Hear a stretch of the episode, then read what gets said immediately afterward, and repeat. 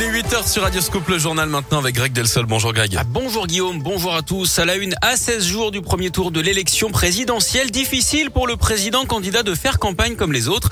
Emmanuel Macron a détaillé les grands axes hein, de son programme et s'autorise quelques apparitions dans les médias, mais le contexte international bouscule le jeu politique. Ses opposants regrettent d'ailleurs l'absence de débat avant le premier tour. En attendant, ses proches tentent de mobiliser les électeurs. Gabriel Attal à Lyon, Gérald Darmanin à Marseille et plus récemment Édouard Philippe à Nice. Sans oublier les jeunes avec Macron qui restent mobilisés. Léa Dupérin les a rencontrés à Lyon lors du lancement de la campagne dans le Rhône.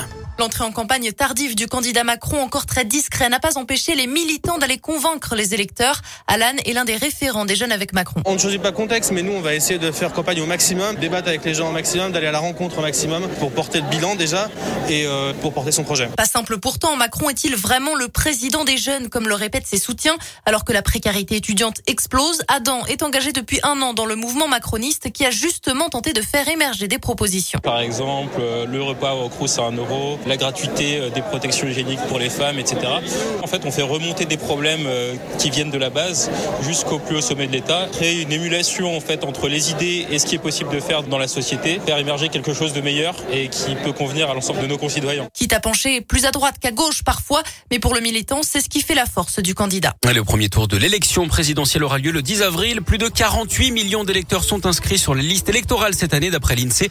95% des Français en âge de voter, un pourcentage en augmentation hein, par rapport aux élections régionales et départementales de l'an dernier. J'ajoute que la candidate LR, Valérie Pécresse, elle, a annoncé qu'elle avait contracté le Covid et qu'elle poursuivrait sa campagne à distance.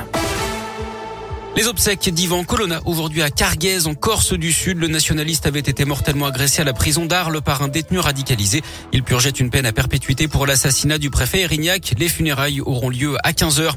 Le coup d'envoi du site d'action, trois jours de collecte, de mobilisation et d'information pour lutter contre le VIH avec des initiatives partout en France, y compris dans l'agglomération lyonnaise. 173 000 personnes vivent avec le virus en France. Les promesses de dons peuvent être faites par téléphone en appelant le 110 jusqu'au 7 avril ou directement sur sidaction.org. Un squelette se retrouvait sur un chantier dans le 7e arrondissement de Lyon. Hier matin, les ouvriers pensaient au départ à une scène de crime, mais les ossements étant très anciens, c'est un archéologue qui a ensuite été appelé sur place. Il s'agit en fait d'un corps complet datant de l'époque romaine d'après le progrès.